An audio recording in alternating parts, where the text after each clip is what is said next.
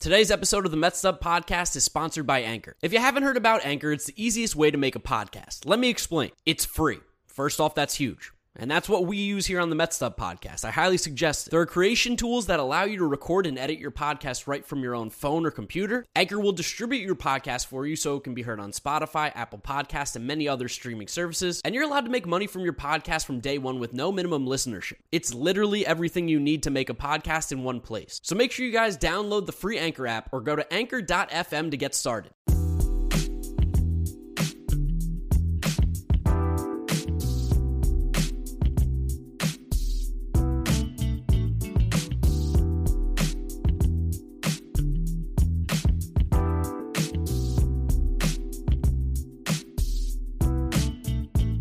Ah, what's up, Mets fans? Welcome back to episode number 92 of the Metsed Up podcast presented by the Seven Line. Little little less happy about this one. We far we lost our first series of the year. We lost our first series of the year to the Mariners. It was an excruciating series. It was annoying. Every game was what separated by like a run or two.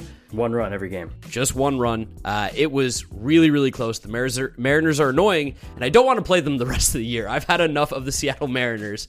This is a pesky, pesky ball club, and there was a lot that happened. I mean, game one was close. Game two was close. Game three was close this series, unlike the last one against the Nationals, there's a lot to talk about here. So we're going to go deep into every single game of this series, tell you about everything that's happening, our thoughts, our analysis, everything that we can talk about. We will. So if you guys are enjoying what you hear, what you see, what you listen to, make sure you're following us on all our social media at Metsed Up. You'll be able to find us on Twitter and Instagram, Metsed Up Podcast. You can find us on YouTube for the video version of the podcast. If you're listening to us, Apple Podcast, Spotify, Google Podcast, wherever you listen, you will be able to find us. Drop us a rating, drop us a review. It really does help us out.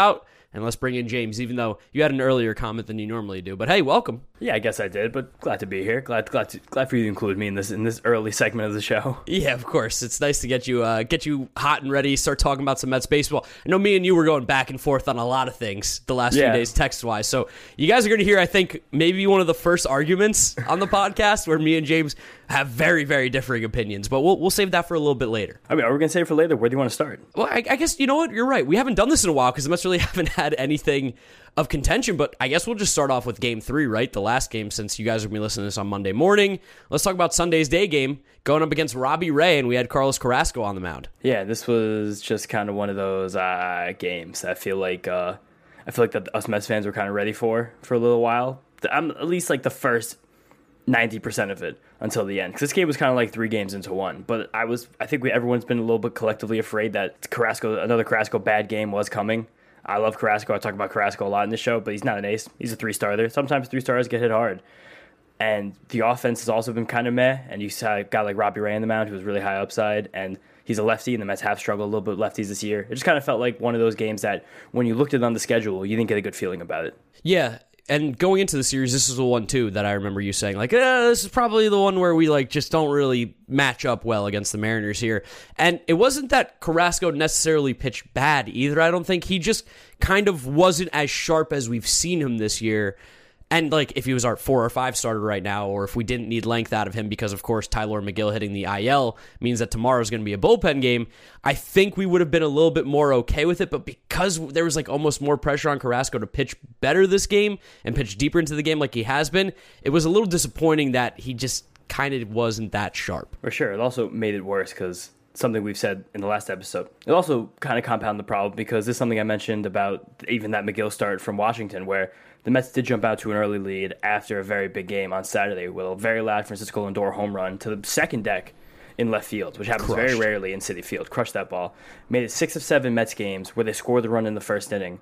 And I was after Carrasco had a clean first inning, which is kind of hilarious. Now he just like has super clean first innings, and then the problems come later on, rather than the whole opposite of what was going on last year with him. But you hate jumping out to a lead early like that and letting a team just to get back and back and back and back on you. And that's what the Mariners did all day on Sunday. Yeah, uh, they were just they're annoying. They're super super annoying because it felt like all series they were kind of like blooping a little bit and not really like having like the craziest hard hit balls. This game I think they had something like what like 16 or 18 hits I think in game three, which is absolutely insane. Eight of those came against Carlos Carrasco, and a lot of the, the hits were hit pretty hard. I mean, I know he didn't necessarily give up the absolute nuke to Julio Rodriguez that we saw later in the game, but the Mariners. And Cal were, Raleigh. Yeah, and Cal Raleigh, too. I forgot about his. Oh, Cal Raleigh. Jesus. That's horrible. Uh, whatever. I mean, like, it wasn't his fault why we lost this game by any means. He didn't help the Mets wit, try and win, but he wasn't the reason for the Mets to lose, I don't think. No, but again, like you said, he really wasn't that sharp. And this is kind of like the modern Carrasco, where he's going to kind of teeter this line between like pitching eight innings and giving up no runs and like five strikeouts, or pitching four innings, giving up five runs and like four strikeouts. Like those are not. It's going to sound kind of insane, but just based on that, the Mariners didn't even have that many hard hit balls today, and it was just kind of like a, the succession of hits rather than like getting into and out of trouble. Those two types of starts aren't really that different for Carrasco, and you kind of can see that in the way that his pitch mix has developed this year. That he is someone who is walking a line. I made a botch in the last episode talking about Carrasco's pitch mix from his last two starts. I said they were both fastball changeup, but Nick Pollack, we are hanging out with him yesterday from Pitcher List. He uh, actually in Friday. He told me this Friday. We hung out with him two days in a row, which is it's a lot funny. of Nick Pollack. it's a lot of Nick. It's a lot of Nick. But two starts ago, that Atlanta start was all fastball slider. Last week, the Washington start was all fastball changeup. This start again was very heavy fastball changeup. A little less of a two pitch mix in those last two starts. Those were both about 80% between two pitches. This one was only 68% between those two, and he still mixed in his sinker, slider, and curveball. But he just very clearly still doesn't have a feel for that slider since that start two times ago. And he got a couple whiffs with the curveball, but he can throw it very consistently. And the sinker just it's I don't I don't know. I don't really know. Carrasco breaks out sinker sometimes, sometimes he doesn't. I don't really understand it that well. But it just it seems like he's not really getting enough of a feel for those breaking balls right now to be able to throw all of his pitches and pitch to his fullest potential. I mean, me and you, I think from the beginning of the year, from since we got Carlos Carrasco, knew this guy wasn't going to be an ace. He was never brought here no. to be an ace. He on the outside looking in from a very like basic level of looking at the stats, you probably thought Carrasco was like, oh, this guy's looking pretty good. Like this yeah. is our three starter, huh? This is our guy or our four starter. Man, he might he might be an ace on some teams. I'm sure people will throw around that that saying, but we knew he's not an ace. We've been trying to tell everyone that he's not like that. We still very much think he's a very good pitcher, but like you said, these starts are going to happen for a guy like Carlos Carrasco, especially against a team like the Mariners. I'm not going to say like a very good hitting team, but they're a team of professional hitters. Like down the order, it's not you're not really scared of anybody, but there's also not really that many soft spots. So you get like the bottom of the order, like Steven Souza and Cal Raleigh. Usually that's a soft spot, but again, Cal Raleigh hit a hit a ridiculous home run today. But it's just they were kind of in the mix every single at bat, and when you're only mixing basically fastballs and changeups, it's going to be kind of hard to fool these major league caliber hitters consistently. Like you get away with that at the Nationals, of course. There's three major league hitters in that lineup, three and a half, I guess, with Cesar Hernandez declining, but not against this Mariners team, and not really against many of the other teams. We're gonna this is gonna be a work in progress with Carrasco and with Tylor Megill's injury. If it winds up being something that keeps him out for even three or four weeks, he's going to be a much more important part of this rotation. Yeah, Tylor Megill. Just in case, again, you guys didn't know, he's on the IL, right bicep inflammation. His mom, Mom Megill, came out and said he's gonna be fine. Everything's gonna yes. be okay. So I, I trust the mother of the pitcher. I'm sure she knows exactly what's going on. We trust Julie Megill. Mama Megill. Yeah, it was so funny that she tweeted that out today. Like people were just tweeting about Tylor Megill a lot because it was scary. Also because the Mets said he was on the IL, then deleted the tweet, and then said it again like four minutes later. So I was like, ah, shit, what what's going on here? This is not that cool. So there was a lot of just buzz on social media before the game. Also, that nice half hour before the Sunday games. And like, really, I kind of like the 140 start. You kind of ease into Sunday rather than the quick one o'clock. It's a yeah. little, it's a little nice of a buffer, especially after the late game yesterday. But it's just funny having a mom of a player, a baseball player, addressing an injury on social media before the MRI. Yeah, very vital part of the Mets community on on Twitter right now. She's very vocal, and we love it. Now, we did mention Carrasco gave up those four runs. The Mets did, after going up early, go down early. And something that this team's done really well all year long is they do answer back. And right after Carrasco did give up those runs, we had a nice rally where Nimmo, JD Davis both hit two run triples in the same inning, which Gary on the broadcast said is the first time in Mets history they've had two two run triples in the same inning. Wow, that's pretty good. This is a big triple day for the Mets. I think three triples today. Big triple series. Marte had a triple in game two. Like there yeah. was just triples going all around it was nice to see JD get that hit. He was pumped. He was super excited. I know you were listening to the game on the radio, James. You know, but they said that he was really pumped up. They also said Nimmo like showed as much emotion as he's basically ever showed after a hit. Nimmo gave like ah and like almost forgot that he was on base and that the ball was in play. And Joey Cora's like, get back on the bag, dude. Like you can't just hang around off there. Well, Canada did that after his stolen base in the fifth, fourth inning. Where he just he made it easily. I think in a hit and run that was kind of botched, but he also overslid the base and got got tagged out. Yeah, uh, it was it was good. It was good. I like seeing JD Davis swing the bat more. I also misspoke. Metson hit three triples today. Those are the only two triples. I think Abraham Toro no. hit a third triple. Eduardo Escobar hit a triple too.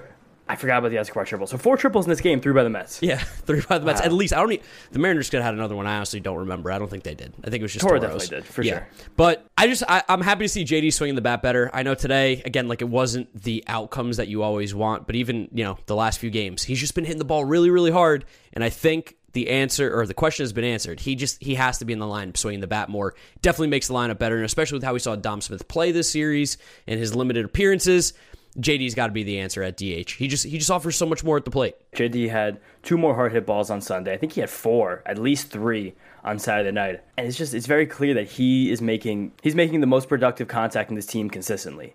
It is kind of ironic that the triple he did hit today was kind of one of the softer balls he's put in play. It feels like in a while. And Howie and Wayne, as they like to like poke fun at exit velocity, were like, "Oh, hey, maybe should start. Maybe he should start hitting the balls more softly." And I was like, uh, "Maybe not," but you know, the premise is there. It's just he's very clearly one of the better bats, at least from a power perspective, on this team right now. And I think it would benefit the Mets a lot to get his bat in the lineup at least four days a week at this point, if not five. Definitely, especially with Escobar struggling, who's not really deserving more at bats right now. I mean, on the month of May, he's hitting, I think, like 120 with like a 367 or 387 OPS. Small sample again. It's like the numbers don't technically like stabilize, but No. you can just tell by watching him play. Something's off. Something's broken right now. He's not probably as good of a player as we once saw.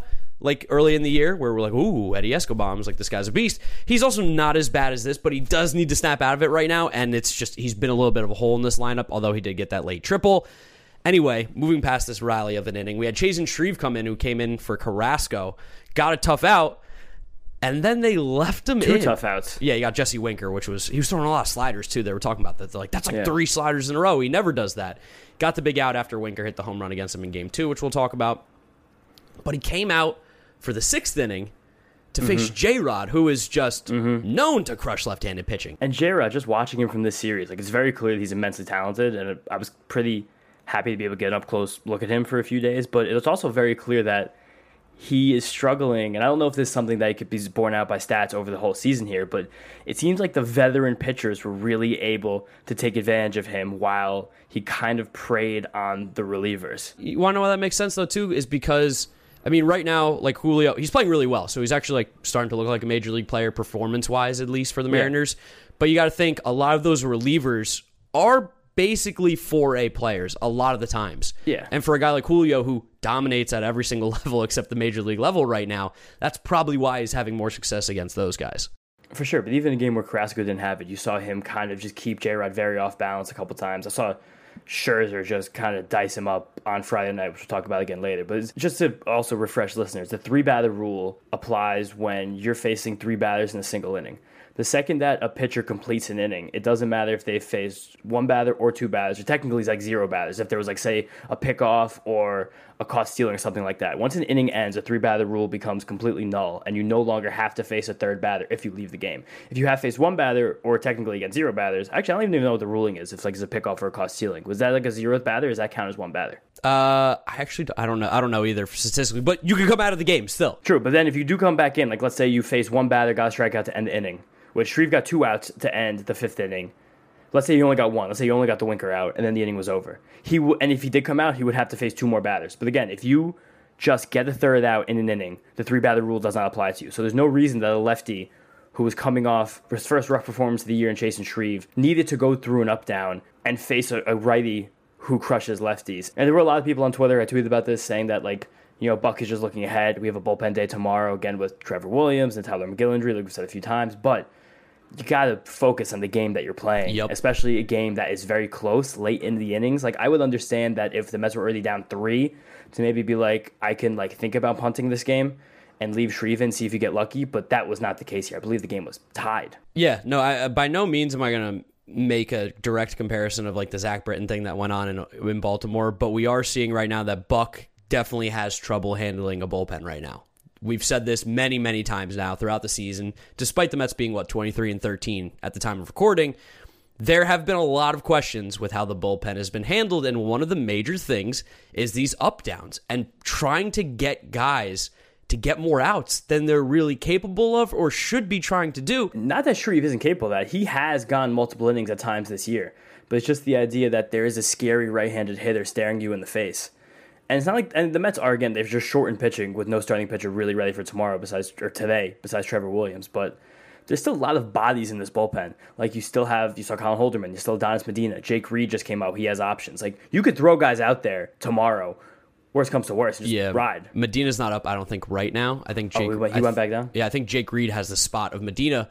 But this is what's a little bit frustrating too is that if Jake like I'm not vouching for Jake Reed over Chasen Shreve, but I think the i- the idea is the same is that if we're going to use that last spot in the bullpen for Jake Reed, he has to be used at some point. What what are we saving him for? For when we're getting like shelled in a game, which I mean, he could be saved for tomorrow because again, the Trevor Williams game. But I, I hate when you kind of look ahead and try to think about the next game instead of focusing on this one. And that's what it felt like. It also kills us. It kills this bullpen that Seth Lugo cannot go two days in a row. Kills this Mets bullpen because the, if you pitch him today for a second day in a row, for sure he's not pitching tomorrow. And he might need to pitch tomorrow again with everything that's going on. It's just, it's really frustrating because it seemed like Buck was like, well, if I can get Chasen through the sixth, I have Drew for the seventh. I have Joely for the eighth when he's going to have to face Winker and those guys, and then I have Diaz for the ninth. And it seemed like he was trying his hardest to stick to that plan as much as physically possible, and it bit us in the ass because again, Chasen Shreve should not be facing Julio Rodriguez, and it, it was to get what like Mike Ford was next. Like, are we really saying we prioritize Mike Ford at the plate more than Julio Rodriguez, who we know is a better baseball player? Yeah, especially also when the lefty righty thing with Julio is seems to be a big deal. No stats again will bear that out right now, but it just it's very clear watching him play baseball. He's much more comfortable against like a soft throwing lefty who's not exactly wily. Yeah. Maybe Chasen Shreve is wily, but just not you know not the most experienced. And it's just you're just trying to thread the needle. I mean, you can't try to thread the needle too much. You just like there's not a lot of margin for error there, and that did bite the Mets in the ass. Of course, it got significantly worse after this, and this game did feel like it immediately got out of reach because our guy Drew Chains another not so great outing for him, which pains me so much to say. Gave up, like we said before, a loud, loud, loud, loud, loud home run to Cal Raleigh. Just an absolutely smashed baseball. Cal Raleigh, who has like he was what two or three for thirty-one, I think, on the year. Not known for his bat. I don't really know what Cal Raleigh is known for. Uh, now he's known for He this. was known for his bat. Like he had a good bat in the minor leagues. He was drafted as a bat. okay. He just hasn't come through with the major league level yet. Yeah, and now you know all about this home run that he absolutely crushed. Mariners just had Drew Chain's number. Again, we'll talk about it when we go over the earlier games, but Drew finally looked human this series, uh, and this was just added on top of it.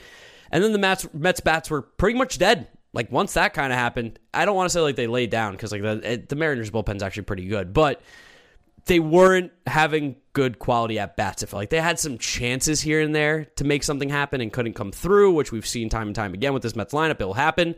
But I really think if we're going to talk about, you know, at what happened after this, we got to jump right to Paul Sewald. Yeah, I'm down. I, you're a Paul Sewald guy. You like him. I think he's a good pitcher. I've always thought he was a good pitcher. You can't say you always thought he was a good Oh, pitcher. no, I mean, like since he's been good now his last year and a half. With the Mets, I thought he had like secret potential that was never going to be borne out. Like I always just thought he had a good slider. That's fair. Okay. Okay. As long as we clar- clarify that. I don't, I I didn't think I didn't always think he was a good pitcher. He was a Met. He was not a good pitcher, but I always thought he had a chance to be a good pitcher. He was horrible with the Mets. That guy stunk. He was terrible. He was terrible. Five five ERA, one point three six WHIP for his career. He was horrible. He's been really good, as you said, the last few years, including this one. He's been pretty lights out. I think we can all agree to that. Since he came back to the Mariners last year, he has been one of the better relievers in baseball. He's at least like a top twenty-five percent reliever in baseball, if not a little bit better than that. Between stuff, between strikeouts, between swings and misses, he's top of the line in all of those things. Paul Sewald is a bona fide good reliever.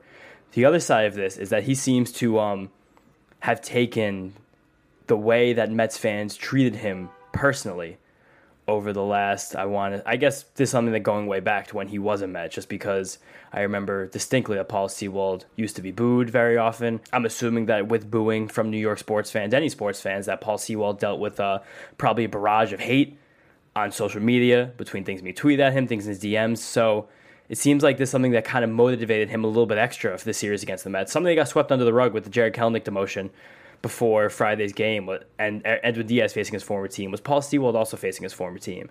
And he had a lot of things to say about Mets fans during the series.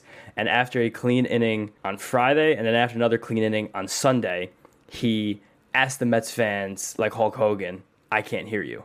And that seemed to rub a lot of Mets fans, including you, the very much the wrong way. So yeah, let's, his comments he made after Friday night's appearance was they gave up on me, and they meaning the Mets. It's pretty nice to get a little revenge today. Most importantly, we got a win. I think that's fine, but also That's not, not untrue. but also that they gave up on me. It's not like you can blame them. true. It's not like you can blame them, but He was think about it bad. from- Nobody wanted this guy. Think about the well, someone did want him because someone did pick him up. So clearly, someone wanted. But that was him. also in the weird point of where the Mariners were like, we'll just we'll try anybody who's been playing for the New York Mets. I don't I don't want to say the Mariners wanted him. I, it bothered me that okay, so let me finish on what he said. He said it was 18 months coming. They got rid of me. I was hoping I could get up here and pitch against them. It's pretty nice to do well and help our team get the win. That, those comments, I don't have problem with those comments. And like in all honesty, he can do whatever he wants, this and that. I just think he's a lameo. I think he's a hardo. I think he's a rat fuck now. He's in that he's in that grouping for me. I think He's I- not there for me. I see. Yeah, but you're a Sewald sympathizer. You love this guy because he's good now. No, but the thing is that like a comment like Paul Sewald makes, like they gave up on me.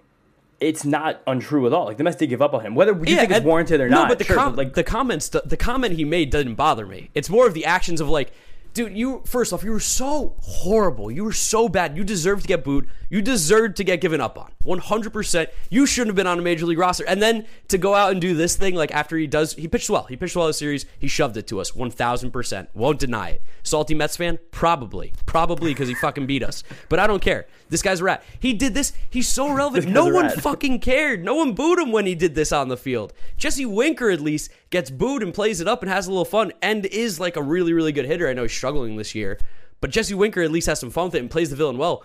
Paul Sewald, you're irrelevant. You're irrelevant. Like, ah, for Paul Sewald to do this and think he matters, I, granted, he got me talking about it, so maybe he does. yeah, yeah, you're like literally going against all of your point by just having this diatribe. But like, oh my god, what a fucking loser! The whole like, ah, he stu- he No. sucks so bad. He sucks so True. bad. So to be like, "Are are you gonna boo me now? Well, if you pitched like this, we would have never fucking booed you. But you stunk, so we did because you were terrible. That's what bothers me. Is that if you pitched like this, no, we wouldn't have booed you, but you didn't because you were shit. But this is like what kind of comes from being a competitor and being a professional athlete. A guy who was probably sick his entire life until the day he put on a Mets jersey, and then was only bad then, and then now has been good again the second he took it off. Like that's kind of crazy for him to think about. Like I would in my head be like, this team, this team kind of fucked me. There's, these are the people who failed me, and also that's why I want to keep harping on this phrase like they gave up on me, they gave up on me. Like he has to believe that. Like if you're an athlete, if there's any like five percent extra motivation you can get, anything to give yourself an edge, you should take it because you're competing against the best people in the world at what you're at what you're doing. So for him to like kind of harp on this and play it up, sure he's doing it in a little bit of a douchey way, and sure that he it's kind of a little lame that you're like chastising fans of another team after the way they've treated you. Even though I think Mets fans can remember a situation last year where this came up and it was also kind of interesting like this. Not the same. Not the I same. I think they're a little bit similar. I think it's a little bit similar. I just I can I see a guy like Paul Sewald just like digging deep for motivation. Like if this happened to a different team, like it would be a total non-story if a middle reliever was But that's. I think that's the whole point, though. Is that yeah, it's because you know you can goat Mets fans because Mets fans will take anything that anybody ever gives them. Mets fans are dying for a reason to jump on top of a soapbox and see how much they hate somebody, Uh, me and you included, of course. but I don't think that Paul Sewald those comments make him a rat fuck for me. He's never like I don't know. He's just this. Is, the first comments. of all, he plays. then, it's the, this. He plays in It's the AL West. It's the whole this. Lord knows next time we were going to face Paul Sewald in the game. Like the rat fucks are reserved for guys who we face regularly and do bad things to us. Paul Sewald just beat us. He was just better this series than the Mets hitters. Yeah, I don't know. I think I think it's a little bit of both. I'm saying he's irrelevant and then talking about him, but then you're also saying he's irrelevant and caring about what everyone else has to say about him. So it's like I think there's give and take on both sides. I don't think he's caring what other people have to say. I think he cared what people had to say, and now he's just like he said. He honestly admitted he's like I'm happy to get a little bit of revenge. Like there, Paul Sewald probably got minimum 1,000 people in his DMs during his tenure with the Mets saying like I hope you die, f you, f your family. F your wife, F your mother, F your kids. Like people probably said horrible, oh, disgusting Oh, things to sure, Paul and Sewald not cool. every single day for years. So if I saw that, like even though that's probably not the way, maybe it's not the way I am usually, because Paul Sewald actually does seem to be kind of a, a cool, nice guy. Like his his social media presence is cool. He does some he does like cool work with people on Twitter and stuff. I just it just seems like a guy who's digging deep and also a guy who did probably deal with actual verbal abuse for years, like in his in his DM. Yeah, I don't know. I, I it's just eh, he fucking rubbed me the wrong way. I'm like, you fucking suck so bad, and then to see you pitch well, and then to have confidence. Paul Sewald had it must as had zero confidence when he pitched for the Mets. If he even had a half of the confidence that he has right now, he probably would have maybe not had a five five ERA and gotten shelled every time he went out there. But it's like it's frustrating to see him pitch well because he was so fucking bad, and then to be confident, and then to do this thing and not even get booed. he didn't even get what he wanted. I don't feel like. He got Like- booed a little bit on Friday. We were both there. He got booed a little bit. There were Yeah. some boos. I- there were some definite boos. Ah, fucking Paul Sewald. God damn it. I Dude, and you know what? I was so excited when they were coming back too because I was like, I'm fuck Paul Sewald. I'm tweeting out every time he gives up a nuke this year. I don't give a shit. I'm officially riding the Paul Se- Sewald hate wagon. I don't care what it is. It's also because we, we had a bet going from the preseason that I'm going to share right now. I'm going to win against you because it's a Paul Sewald bet. Mark and Yeah, I bet who Paul would have a higher strikeout rate between Giovanni Gallegos and Paul Sewald. And Paul Sewald's out to an incredibly large early lead. And the Mets fucking helped them too. God Yeah, exactly. It helped him a lot. He just he's just a pretty good reliever.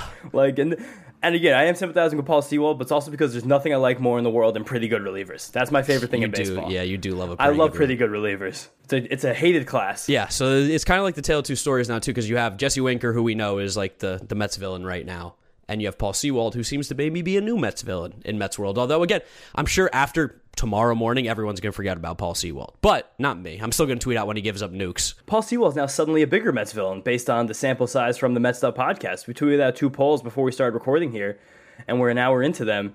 We asked Mets fans if they like, don't care, don't like, or hate Jesse Winker and Paul Se- uh, Sewald, and significantly more Mets fans hate Paul Sewald. Significantly, only five percent of Mets fans in our poll, which again only got about 350 votes, so it's not like an indicative sample. It's a pretty good sample actually. It's not that bad. It's not that bad at all. But only five percent of Mets fans hate Jesse Winker. If you asked this poll on Friday, it would have been like ninety percent. yeah, People hated Jesse Winker, and all of a sudden, like now that he like people realize he was tongue in cheek for the last three years, now they like him. Like, all right, he was this the whole way. But it's just kind of funny how Mets fans love to get emotional, and we're embodying it right now. no, it's actually pretty funny that 10% of Mets fans basically say they don't like Jesse Winker.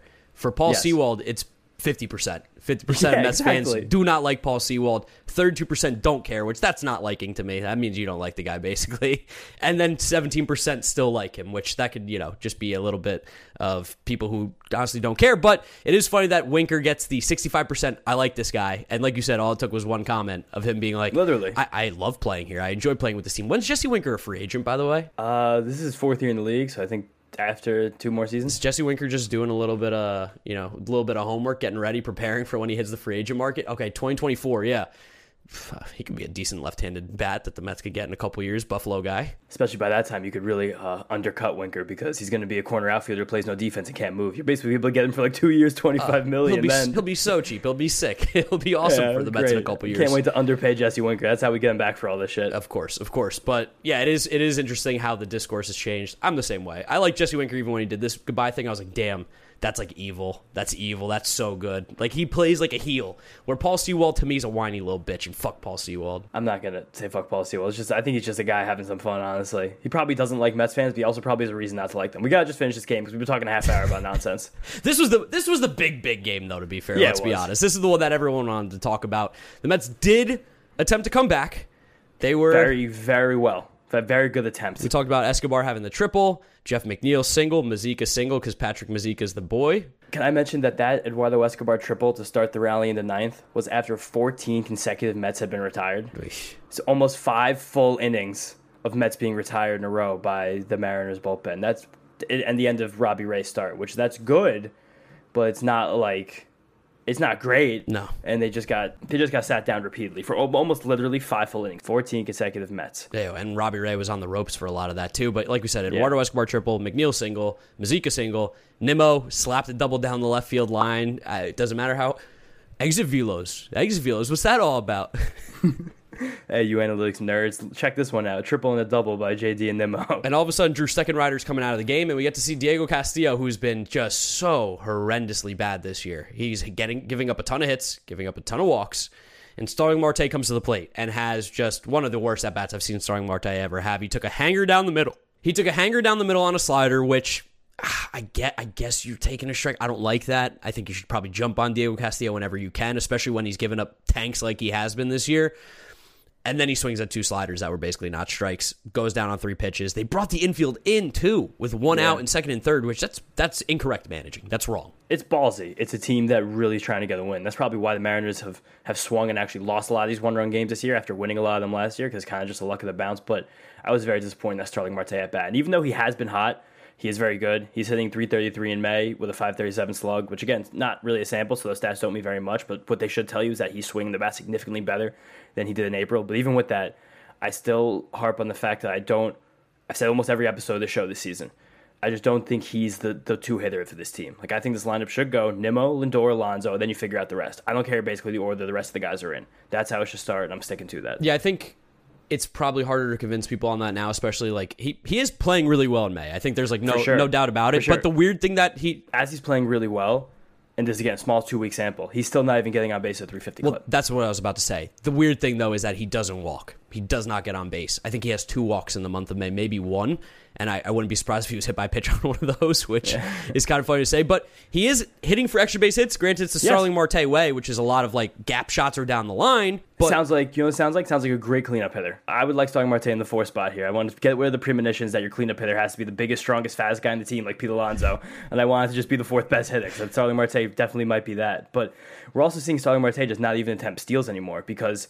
I wouldn't want him attempting steals where Francisco Lindor and Pete Alonso up. He will be more valuable as a base stealer if he moves lower in the order, and he's stealing bases with guys like JD Davis, Eduardo Escobar, Mark Canha, and Jeff McNeil at the plate. I think that is where Starling Marte can get the most value. Good point. But bat at bat, they then intentionally walk Francisco Lindor to load the bases, which I mean ended up working out. But that's another crazy decision. I know it's like get the out at any base, but that's nuts because like with a guy like Diego Castillo, who's wild and doesn't necessarily throw strikes all the time.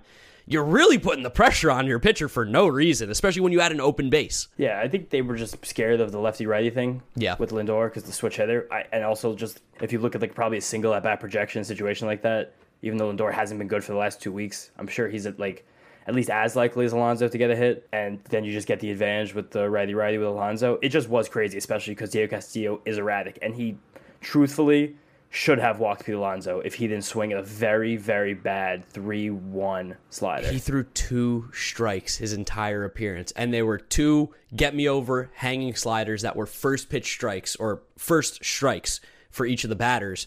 Otherwise, every other ball was not even relatively close. I think it was a two-one pitch to Pete actually yeah, that he swung. I at. remember it was the second. It was the second strike. Yeah, it was a two-one pitch. It wasn't a strike. I mean, his ball moves a lot.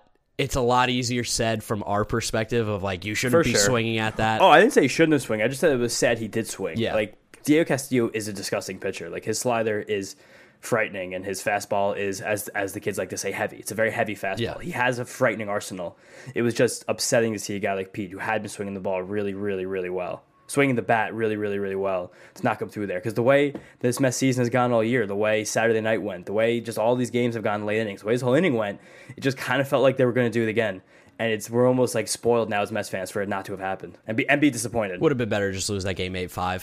so much Yeah, better. like, no, that rally just it, it made me more upset. Yeah, it made me it made me hate Paul Sewald that much fucking more. God damn it, Paul Sewald. Oh man, all right, let's jump let's jump back ahead now. Yeah, let's jump back to game one. Game one, it's just frustrating, super boring, super like, oh, We were there. Yeah, we were there. Uh, we can't hit Marco Gonzalez. Ah, like, Yeah. oh, he's a soft contact. Well, I called him soft contact ting- king. What did you call him? Uh, soft contact artisan. Yes. he's not a king. He's not the merchant. He's in between them. Yeah, he's he makes fancy soft contact. He does some soft contact well, but it's not consistent. It's not all the time. But when he is does he do, Marco Gonzalez, you kind of look at his game log for his career. It's hilarious because basically once a month he'll have a start like this where he goes like seven or eight innings and gives up nothing, and he'll go three and give up six, and he'll just be like quality starts like six and three every other time. Like he is a hilarious pitcher, a very stable, steady veteran who like had some prospect appeal. I realized this after even recorded last week. He was traded one for one for Tyler O'Neill about four years ago. Yeah, that's crazy trade. And Tyler O'Neill was a prospect with pedigree. So it kind of goes to show the way that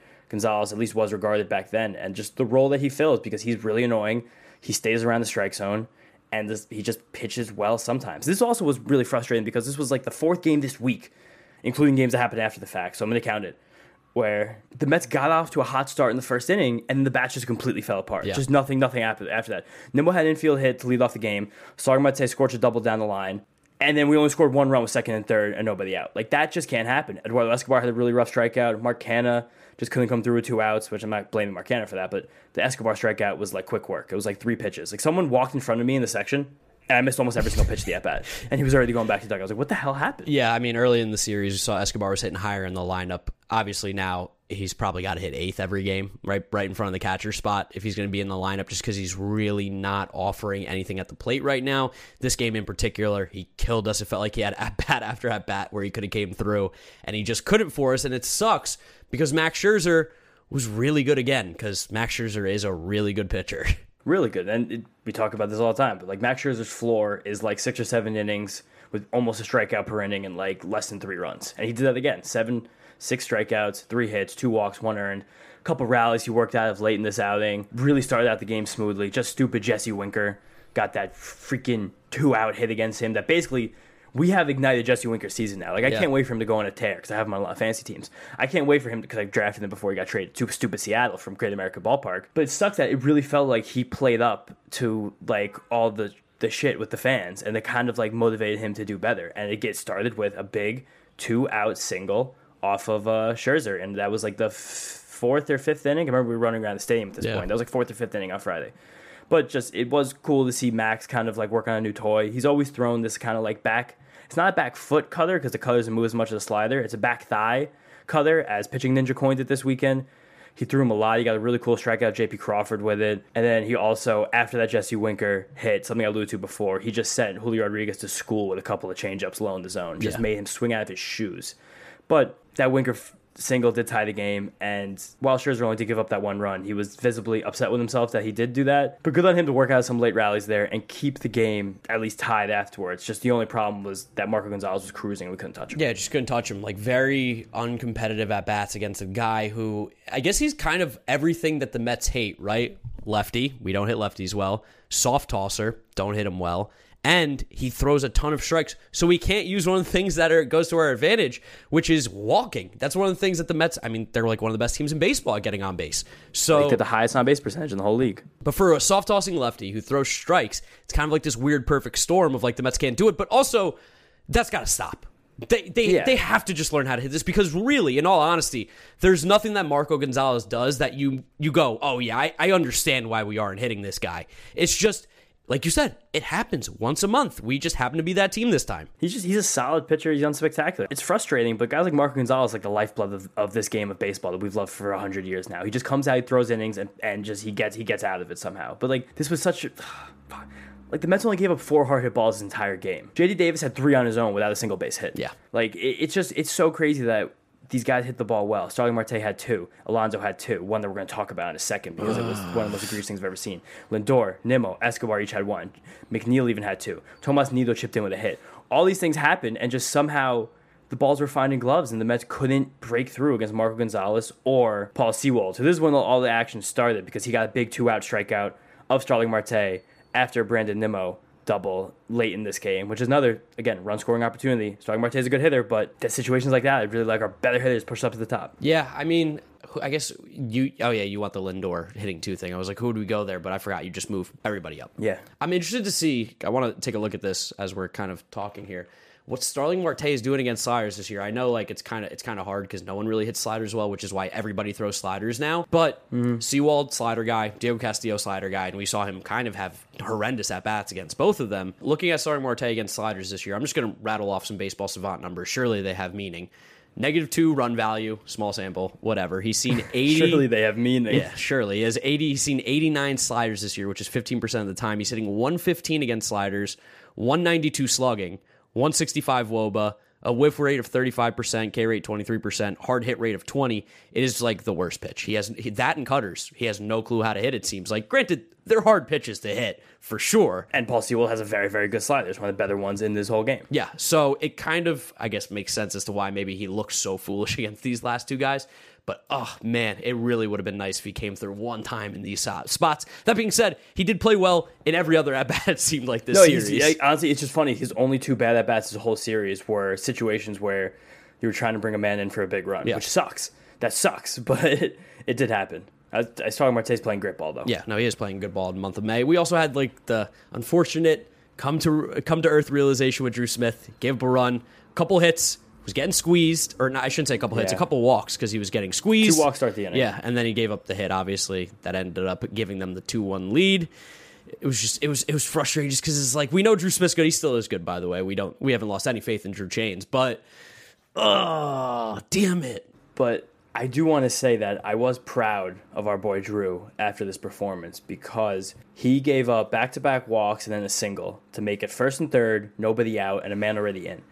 And he just went apeshit after that and didn't allow the Mariners to get even one more base run of the rest of this inning. So even though he did blow the lead, his first earned run of the entire season at the time, it was cool that he kind of showed some fight and some real mettle to keep the game where it was, just kind of showing us again where his top end is. First and third, one out. Really, really good chance. With the run in. Yeah, with the run in. Really, really. Chance to break it open. Yeah, I was about to say the game could have just been completely over there. Kept us in the game still, despite blowing it, but kept us in the game. And I mean, let's let's fit wrap this game up here. We have to talk about the Pete Alonso non-home run, which is disgusting. Yeah. Disgusting. Rob Manfred should be thrown in jail for this. The fact that Yeah, Pete Alonso Not jail. He should be thrown to the East River. put, put him in Guantanamo Bay, whatever it is.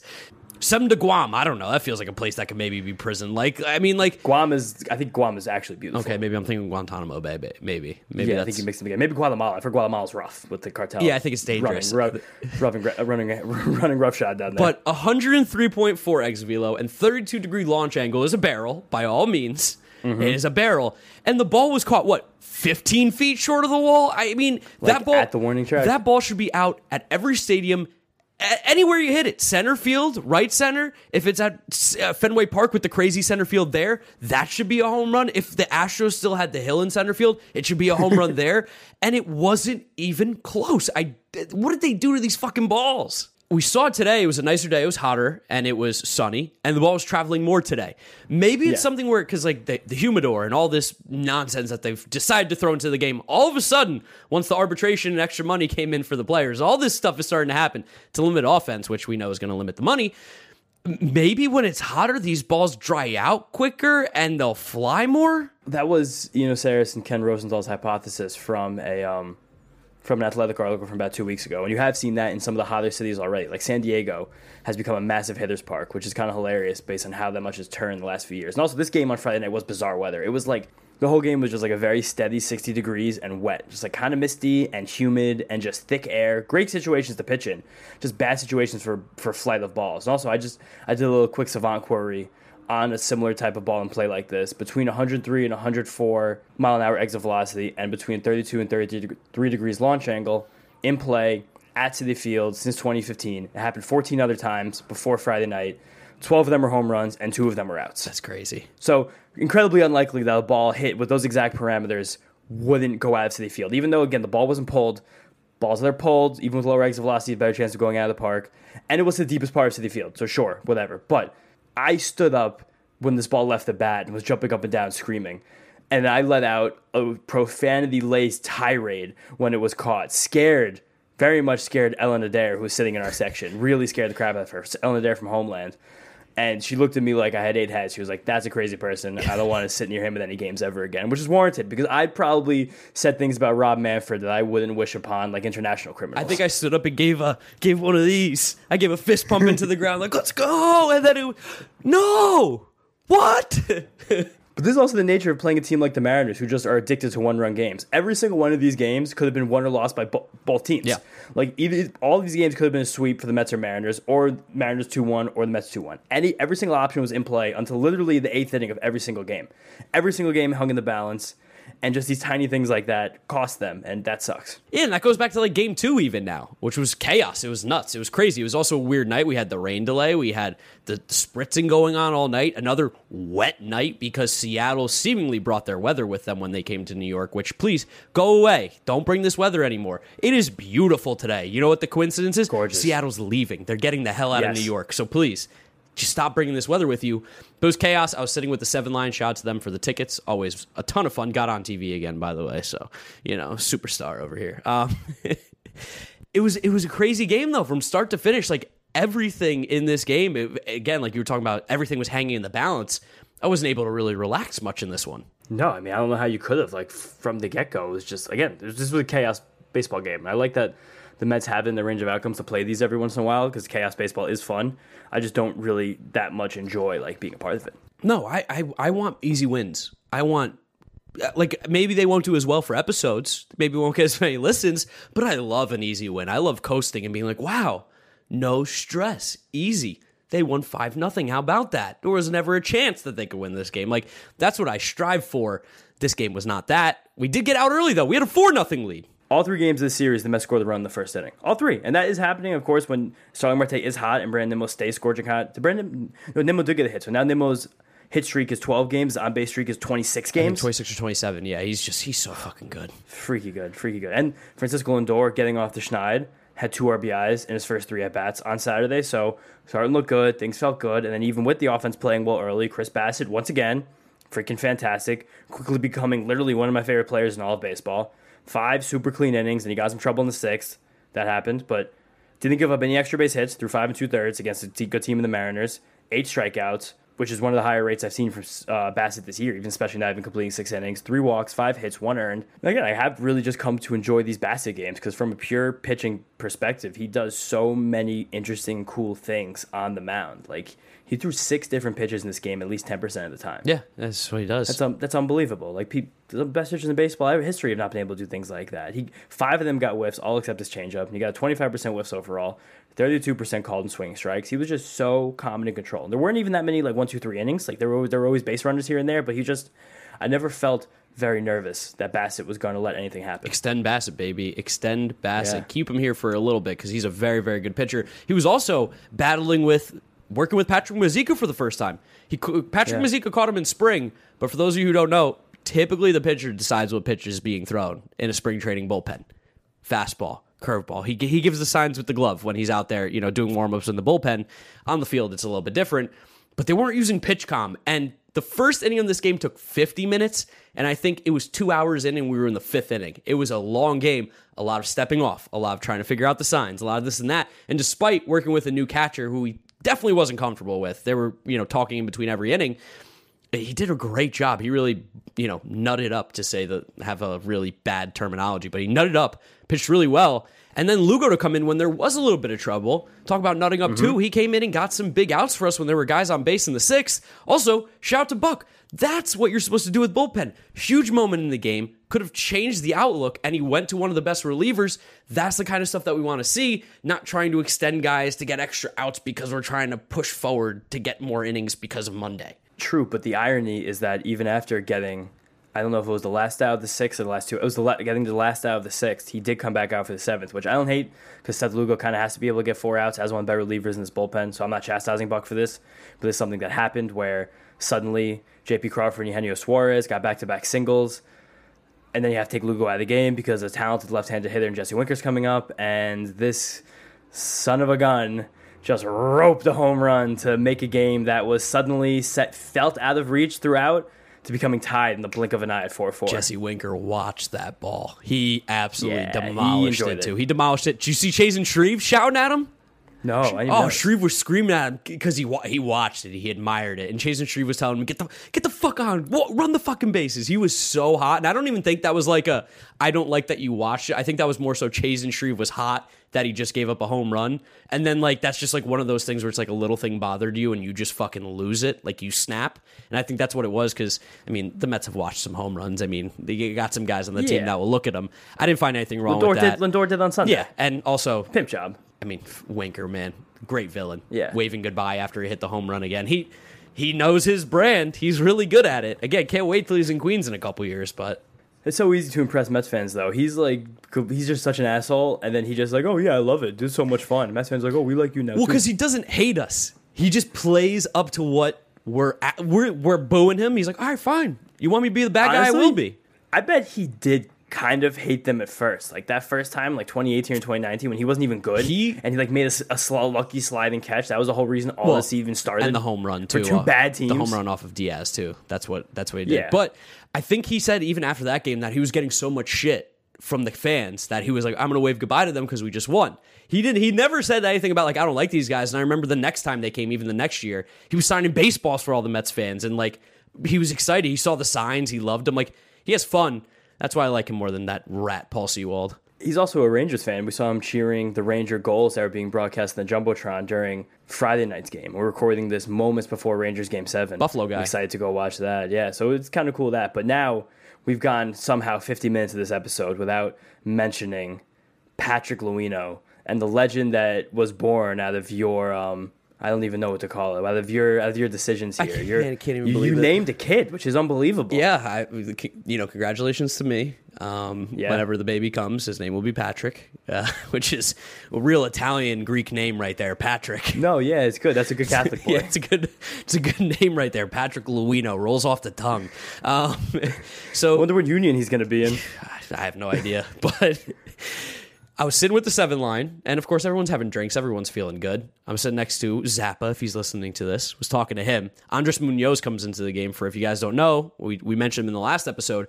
Guy throws like 102 with a devastating slider, Gross. and I was going, "Yeah, this guy's unhittable. Great. We got Patrick Mazeika going up against Andres Munoz. I wonder who's going to win this one. This guy can't be touched." And he goes, "Well." Not for Mazeika, clearly being tongue in cheek, like making a joke. He's like, he's going to hit a home run. And I immediately go, if Patrick Mazeika hits a home run, I'll name my firstborn Patrick. He's like, tweet it. I put out the tweet, and as soon as I hit send, crack of the bat, and I go, ah, did he just hit a home run? and everyone's freaking out. I was celebrating. Of course, the video the seven line made, that was like two different reactions, but it was great. Great content by all means. That was one of the best. uh, Is that a TikTok? Was that a TikTok? Yeah, I think I think he did Instagram and Twitter and that was one of my favorite TikToks I've ever seen. Yeah, no, it was really, really good. Uh, but my reaction after the celebration of "Oh my God" was, "Oh my God." That's on Twitter. that is public. Yeah. I could I could have told the I could have told Zappa the guy sitting next to me and maybe never seen him again and no one would have known. I put it on Twitter and within five minutes had like a thousand likes. Patrick Mazeika retweeted it after the game, which I think is really funny. So if we ever get him on the uh, podcast, definitely have to bring that up at some point and let him know that Yeah. he's the reason why my firstborn First, I didn't even say son. Firstborn's name Yeah, is Patrick. firstborn.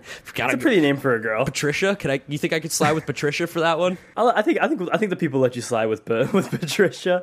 And it just all this also just adds to the folk legend of Patrick Mazeika, who was up last year had multiple walk off hits that didn't leave the infield, and now after a game that's felt like the Mets were letting get away from them, after a game that got away from them on Friday, ahead of a pitching matchup where they were at a clear disadvantage on Sunday. He swooped in and saved the day against literally one of the scariest relievers in all of baseball. So it's just it just adds to it, man. Like it's, I love this guy. He's insane. Just a great player to have on the Dude, roster. and he's wearing number four. Wilmer Flores' is old number. There's something with that number four that's like special. And he's a lefty. We kind of have, have kind of glossed over the fact that that's kind of a really valuable platoon partner for a Major League Baseball team if he can hit. Again, he didn't hit that well in AAA this year, but I could see a guy like Mazeika who got a taste of the Major League Baseball juices to now be down AAA and kind of just longing for that opportunity again. If he can even hit a little bit, if he could have a six a, a league average OPS, which is about six seventy, he'll be an actually valuable asset as he fills in for James McCann. So it's kind of funny too because you talk about like going down AAA.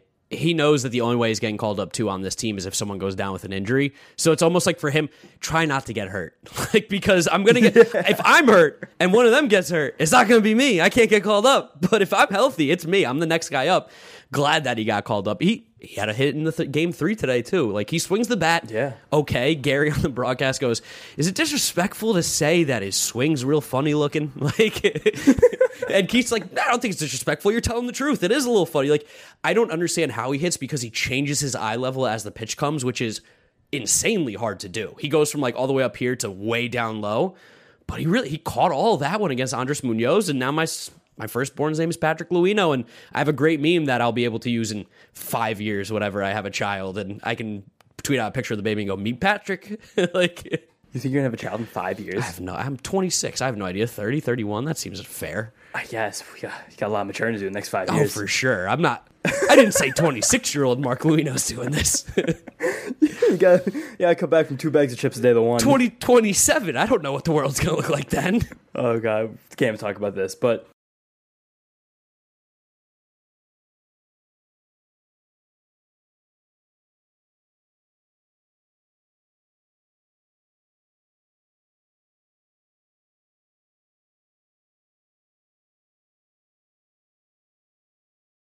After he hung one too, and he hit it about 400 feet foul, to which my heart dropped. I was, no, like he did it again. No way.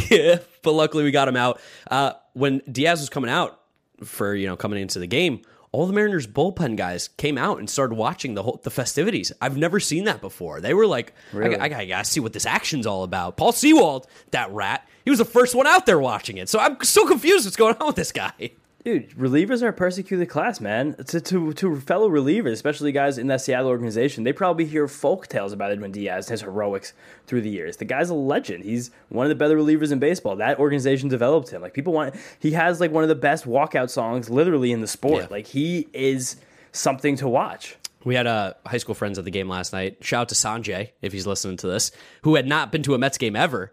And I was like, dude, if Edwin Diaz gets in the game, get ready. Talk about an atmosphere. It's going to be electric. And he did. So I hope Sanjay enjoyed it. I didn't see him after the game, but I mean, you can't you can't ask for anything better than those trumpets. No, nothing at all. And this now in a topsy turvy way wrapped up the series. We talked about two losses followed by the one win. Just that's kind of a nice thing to keep Mets fans feeling semi optimistic because the Mets didn't really play poorly in the series. Some things went their way, some things didn't go their way, and this isn't really a series loss that we can say that we're gonna like the world the, the sky is falling. It's really just the fact that we did lose a series. Now we can't say it the Mets haven't lost a series yet this year. Yeah. That's the only real disappointing thing about this. And we have a very big series coming up that we need to stay focused for. Yeah, it's kind of like the college basketball thing. Like you don't want to be undefeated too long into the season. You you No. got to you got to get the loss out early because that way you can be focused on winning again and not worried about being perfect. The Mets, we lost a series. It's to a Mariners team that is better than their record indicates. I think. I think they're a pretty good ball club. A lot of people expect them to be a playoff contender this year, and I'm sure they're going to improve as the season goes on. It just stinks because again. We could have swept this series. We could have gotten swept this series. Every game was decided by one run, and the Mets were just on the wrong side of it for the first time all year, which that's going to happen. Yeah, bounce of the ball, crack of the bat, like this thing's happened. This is baseball, Susan. That's it. And again, I want to reiterate that the Mets have a very big series that is starting later today on Monday against oh you want to say Four- four, four games, games, right? Against the St. Louis Cardinals. First two games this series are going to have Trevor Williams and Taijuan Walker, so it's going to be an all hands on deck type of series against a team that we literally had a fight with three weeks ago. Yeah. Oh, that's right. We did have the fight. How did I forget about Yes. that? Oh, this is gonna be fun. I don't know. This is gonna be, gonna be really fun. This is gonna be fun. All right. So pitching matchups. Give it to us real quick. You said Trevor Williams, Taijuan Walker. Who are they going up against? Trevor Williams against Miles Mikolas. So Mikolas really got a hold of us last time. I really hope that we saw something and are able to get to him this time.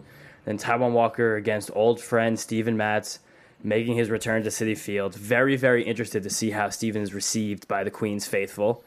Then Booze. Wednesday, game I'm game I'm going to, Max Scherzer versus Jordan Hicks. Should be really, really, really cool. We got to Jordan Hicks last time.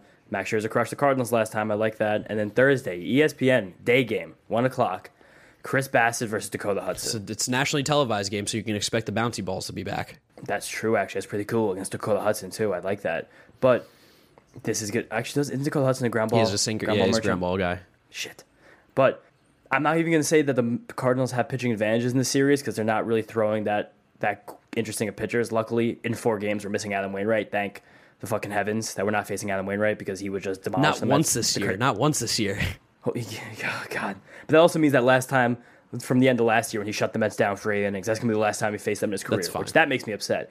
I wish he was. I, I wish he was getting a start just so we can send him out against the Mets at a bad note because he's had their number forever. But I, it's going to be very important for the Mets to bounce back off this first series loss and get a hold of the Cardinals in the series, especially when they're going to be at a significant disadvantage on Monday's game with Trevor Williams and a bullpen game going against Miles Mikolas, who he's probably he's the best pitcher the Cardinals are throwing the series. I can say that relatively. Yeah, I, he, I think he would have to be, and he's having a pretty good year. So, I mean, we've seen him have success before, the Lizard King, because he ate a actual live lizard, which nobody knows about. I've told many people, No. like in baseball, and they had absolutely no clue. Um, absolutely wild dude. Hopefully, we smack him around. Uh, would love to just. The Cardinals are so annoying, especially with the fight and everything. Keep an eye out. I don't think we're done there. I think there might be a little bit of something going on. I wouldn't be surprised if the first pitch to Brand Nimmo, you know, comes a little close in, in game one. Yeah, I wouldn't uh, doubt that. But actually, probably not with Mikolas because he's a guy they're probably counting on for length in this series. I could see them getting getting at with uh, someone later in the series, or possibly reliever late in the game. But the Cardinals are playing on Sunday Night Baseball. When you're listening to this, the Cardinals already played on Sunday Night Baseball. You guys know how that game ended, but we, we were going to save that one. So they are going to have to travel after a late game, which I guess that's a, a tiny little bit of an advantage. Are they in St. Louis? in, in St. Okay, Louis, so it's yes, not it's not a red eye from San Francisco to New York. That would have been huge. It, um, it's probably going to be a red eye from St. Louis to New York. I mean, yeah, it still is, but a, a red eye from Yeah, it's going to be Francisco. red eye no matter what. Yeah, it's just a couple, three hours less of travel, of course, of course. But that's a, that's something. Just looking for an advantage, and I have a new Cardinal to watch the series. A guy who was not on the team the last time we played them, but who has become a staple of their lineup since. Juan Yepez, Oh yeah, yeah. longtime underrated prospect, one of those guys who just doesn't really look like of All Star baseball hitter. He's not really the tallest. He's not really the strongest. He's not a very good defender. He's just not one of those like you know got a baseball body kind of guys. And he's never really had a home, especially because he was a third baseman, first baseman coming up in the system. And of course, the Cardinals had Paul Goldschmidt, Nolan, Nolan Arenado there, but as the Cardinals have been seeking offense, they started Corey Dickerson like 30 games in the first four weeks, five weeks of the season, which is just malpractice. Yepez has come up. He's DH. He's been playing a lot of left field for them, and he's 13 for his thir- first 37 in the pros with two home runs. Pretty good. The guy can really swing it. He is a true hitter. He's a little bit older of a prospect, so is, there are not going to be as many growing pains, I suspect, with his transition here. And he's a guy who's already up to the cleanup spot in this Cardinals lineup consistently. Yeah, he's a guy that you told me about last year who was on your radar. Looked into him, watched him play, go, oh yeah, this guy's a hitter. He's a really, really Mm-hmm. talented uh, hitter at the plate. And also, what Ryan Helsley, right? He, he's still on the roster. He's not hurt. Yeah, we didn't talk about Ryan Helsley. Ryan Helsley throws like 102 miles an hour and is running a basically a 50% K rate so far this season. Basically, the only guy giving Edwin Diaz right now, like the run for the money, is like the best reliever in baseball right now, like this season statistically. Yes, uh, statistically. I mean, Josh Hader. We can't forget about course, Josh Hader. yeah. Josh Hader's hands down the best reliever in baseball. But Helsley's kind of disgusting. The Cardinals just also find a reliever basically every year, no more, no less. And it's not usually guys who always have like the most staying power. Gallegos has to have some staying power. Alex Reyes came on hot last year, then he fell apart, and now he's on the IL. Elizabeth, New Jersey, played full count baseball. Uh, a year older than I was, but I got to I got to catch a bullpen next to him throwing one, and I was terrified. I was scared. That yeah, that, that does sound scary. But the Cardinals are a talented team who play fundamental baseball and do not make many mistakes. Let's play better than them and let's win this series three to one and put this team out of its misery and open up a nice sizable lead over them for what could be a team that we're competing with, depending on how the rest of the season goes, for either seeding or for wild card spot. Very important to win these games against the Cardinals, a team again we are directly competing against for the National League playoffs. Yeah, with all these wild card spots now, uh, it, these games, even though they aren't in division, they are just as important because you, like you said, you are literally competing with them for spots right now, and there's a lot more spots than there have been in the past. Just, just swing the bats. The Mets have been swinging the bats better. It's, again, it seems like with the warmer weather, these balls move a little bit more, and it seems like that has been pretty, you know, conducive to how the Mets have been playing. Just, just stay hot, stay hot. Let's play smart. Let's play good. Keep pitching well and hopefully game by game we get some wins out here against St. Louis. But I think that's going to be a perfect way for us to wrap up episode number 92 of the Metsed Up podcast. If you guys are not yet following us on our social media at Metsed Up, you'll be able to find us as well as on the YouTube channel Metsed Up podcast. Follow James on Twitter at Jeter Had No Range. Follow me at Giraffe Neck Mark. And if you're listening to us, Apple Podcast, Spotify, Google Podcast, follow, subscribe, rating, review, whatever you got to do. Make sure you don't miss the next episode because it's going to be a banger after this Cardinal series. Thank you guys for listening. Thank you for watching, and we'll see you next time. Peace out. Peace out, guys. Thanks for listening.